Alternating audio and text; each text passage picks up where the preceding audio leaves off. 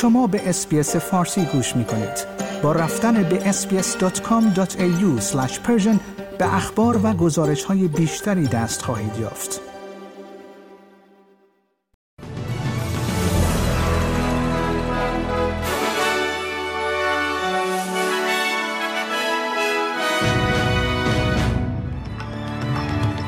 گروگان‌های بیشتری توسط حماس در مصر آزاد شدند.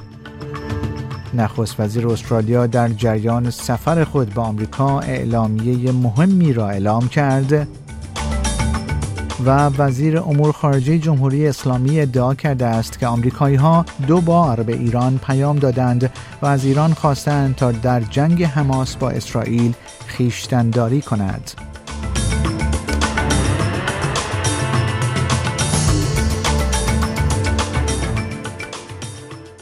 درود بر شما شنوندگان گرامی، پیمان جمالی هستم و این بسته خبری هفتگی SBS فارسی است که اون رو تقدیم حضور شما می کنم.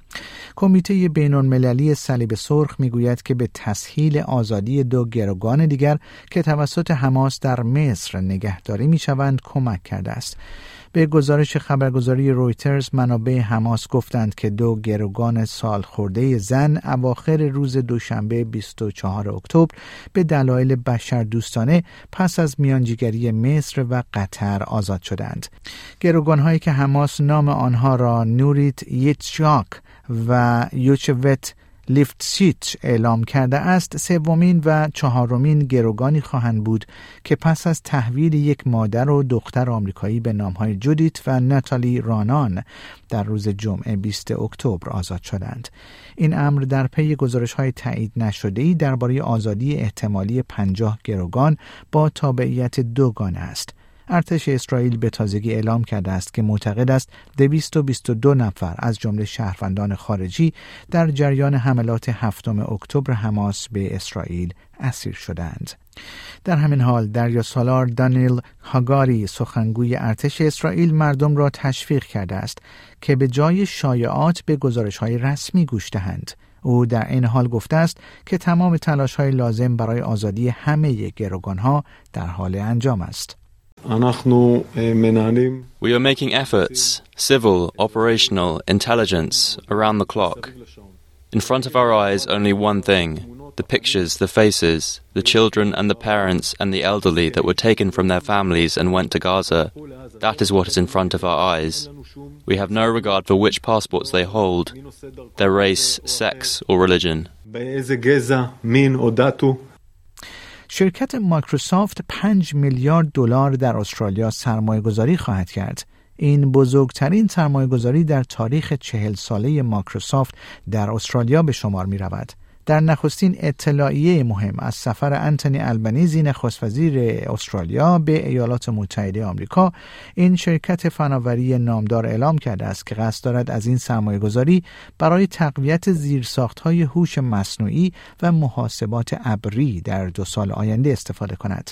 براد اسمیت، معاون ریاست هیئت مدیره و ریاست مایکروسافت، میگوید که این شرکت از سرمایه‌گذاری در ظرفیت محاسباتی و AI در کنار مهندسی که دفاع سایبری کشور را تقویت می‌کند استفاده خواهد کرد. این اعلامیه در خلال کنفرانسی در سفارت استرالیا در واشنگتن به میزبانی کوین راد، نخست وزیر سابق و سفیر کنونی استرالیا در آمریکا اعلام شد. آقای البنیزی میگوید سرمایه‌گذاری در مهارت‌ها و کارگران آینده به استرالیا کمک می‌کند تا موقعیت خود را به عنوان یک اقتصاد پیشرو در جهان تقویت کند. We are confronting an ever-changing world and countries will either move forward and seize the opportunities to create the jobs of the future, to expand in terms of our economic growth, to take advantage of where we are in the world in the fastest growing region of the world in human history just to our north, or countries will go past us. And this investment will help make sure that that doesn't happen. با بدتر شدن خطرات امنیتی ناشی از درگیری اسرائیل و حماس، دولت استرالیا در روز 20 اکتبر دستورالعمل مسافرتی خود را برای لبنان بروز کرده و آن را به سفر نکنید تغییر داد. این تغییر در پی هشداری مبنی بر تجدید نظر در سفر به این کشور واقع در خاورمیانه در بحبوحه مرگبارترین درگیری‌ها در مرز شمالی اسرائیل با لبنان در 17 سال گذشته صورت گرفت. پنی وانگ، وزیر امور خارجه استرالیا، میگوید که دولت او به طور جدی نگران وضعیت امنیتی استرالیایی‌ها در منطقه است. We have today upgraded Australia's travel advice for Lebanon to level 4. Do not travel. This means if you are an Australian in Lebanon, you should consider leaving now if it is safe to do so. Commercial departure options remain available, but this may change with little notice during a crisis. And again, I encourage people to monitor the Smart Traveller website for the latest advice. این امر پس از آن صورت می‌گیرد که نیروهای ارتش اسرائیل تهدید کردند که در صورت گسترش درگیری‌ها به جبهه دوم لبنان را ویران خواهند کرد. در همین حال این گروه شبه نظامی با ادامه تبادل آتش در مرز اسرائیل می‌گوید هزاران بار قوی‌تر از گذشته است. برای کسب اطلاعات بیشتر در مورد توصیه‌های مسافرتی دولت استرالیا به وبسایت smarttraveller.gov.au مراجعه کنید. تعدادی از سازمان‌های حامی جوامع نخست استرالیایی درخواست جناح اپوزیسیون فدرال برای تشکیل کمیسیون سلطنتی مسئول رسیدگی به سوءاستفاده جنسی از کودکان در جوامع بومی را محکوم کردند. این پیشنهاد که توسط پیتر داتن رهبر جناح اپوزیسیون ارائه شد، روز پنجشنبه 19 اکتبر در پارلمان با 51 رأی موافق و 81 رأی مخالف رد شد. دبیرخانه ملی مراقبت از کودکان بومی و جزیره نشینان یکی از سازمان‌هایی است که استدلال می‌کند آقای داتون هیچ مدرک واقعی که یک کمیسیون سلطنتی را توجیه کند ارائه نکرده است. کاترین لیدل، مدیر اجرایی این سازمان، می‌گوید که این موضوع در حال سیاسی شدن است. Signaling out just Aboriginal families when we clearly have a problem across the landscape of Australia that needs to be addressed is has to stop. It absolutely has to stop. قرار است پس از چراغ سبز دولت استرالیا و همگام با تلاش دولت برای افزایش اشتغال منطقه‌ای و رفع کمبودها به هزاران نفر از ساکنان جزیره نشین واقع در اقیانوس آرام مسیری برای اقامت دائم در استرالیا ارائه شود. در همین راستا اندرو جایلز، وزیر مهاجرت استرالیا، نظر حزب سبزها را برای تصویب قانون طرح ویزای اقیانوس آرام در مجلس سنا در ازای بازنگری که امیدوار است تبعیض‌ها را کاهش دهد تضمین کرده است. این بررسی در نظر دارد تا آستانه هزینه را بررسی کند، مکانیزمی که به دولت این اختیار را می‌دهد تا متقاضیان ویزای موقت را در صورت داشتن شرایط بهداشتی که به گفته دولت هزینه قابل توجهی برای جامعه استرالیا خواهد بود رد کند.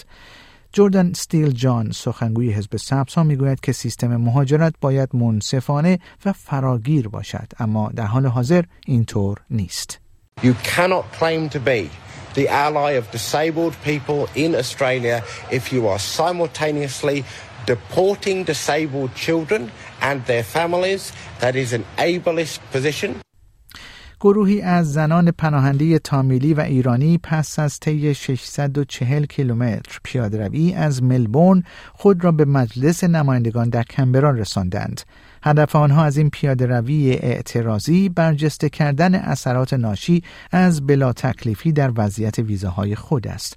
در حال حاضر حدود 10,000 نفر در استرالیا وجود دارند که بیش از 10 سال پیش به دنبال امنیت خود را به این کشور رساندند، اما هنوز راه روشنی برای دریافت اقامت دائم ندارند. گروهی از زنانی که یا با ویزاهای موقت یا ویزاهای منقضی شده یا بریجینگ در استرالیا حضور دارند میگویند که استرالیا خانه آنهاست و دولت باید به آنها اجازه دهد تا بتوانند به جامعه استرالیا کمک کنند و دوباره خانواده خود را ببینند. پیوم کانشان، یک پناهنده 19 ساله از سریلانکاست که در 6 سالگی به استرالیا آمده و مجبور شده است تا پدر و برادرش را ترک کند. او میگوید که به دلیل نامطمئن بودن ویزای خود در بیش از 11 سال گذشته نتوانسته است خانواده‌اش را ببیند و مجبور شده است از طریق تماس تصویری شاهد مرگ پدرش باشد. Last year he passed away while I was on the video call. I saw his heart rate slowly go down and watched him pass away. Just like myself, there's other refugee people out there that have left their mother and father and siblings in Sri Lanka and the Iranian community. We want our permanent visas so we can help the community. We can see and feel that family again after 11 years of waiting in Australia. اوپرا هاوس در سیدنی در روز 20 اکتبر 50 ساله شد. در این روز برای نخستین بار در 8 سال گذشته درهای کل این بنای معروف به روی 37,000 نفر بازدید کننده از آن باز شد. اوپرا هاوس در فهرست میراث یونسکو ثبت شده است. این بنا بر اساس طرح‌های یک معمار دانمارکی به نام جرن اوتسون ساخته شد که در سال 1956 برنده مسابقه‌ای شد که 223 اثر از 28 کشور برای آن طرح‌های خود را ارسال کرده بودند. از آن زمان تا کنون بیش از 118,000 اجرا در این ساختمان منحصر به فرد اجرا شده و بلیت 63 میلیون صندلی آن فروخته شده است. سالانه نزدیک به 11 میلیون نفر از اپرا هاوس در سیدنی بازدید می کنند.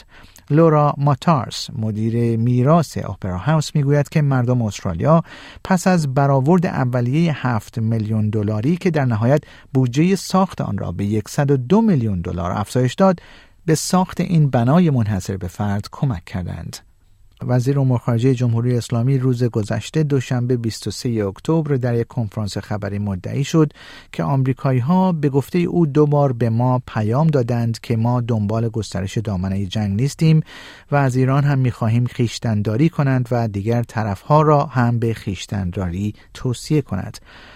اظهارات وزیر امور خارجه جمهوری اسلامی در حال عنوان می شود که جان کربی، سخنگوی وزارت امور خارجه آمریکا، درباره افزایش حملات شبه نظامیان مورد حمایت جمهوری اسلامی در منطقه ابراز نگرانی کرد و گفت ما ایران را مسئول این حملات می دانیم و همانطور که پیشتر گفته شده ما برای این حملات آماده می شویم و در صورت لزوم آماده پاسخگویی به آن هستیم.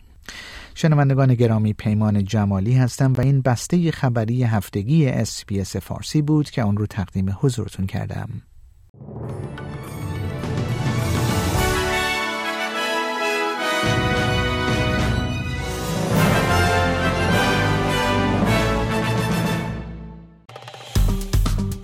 لایک، شیر، کامنت. SBS فارسی را در فیسبوک دنبال کنید.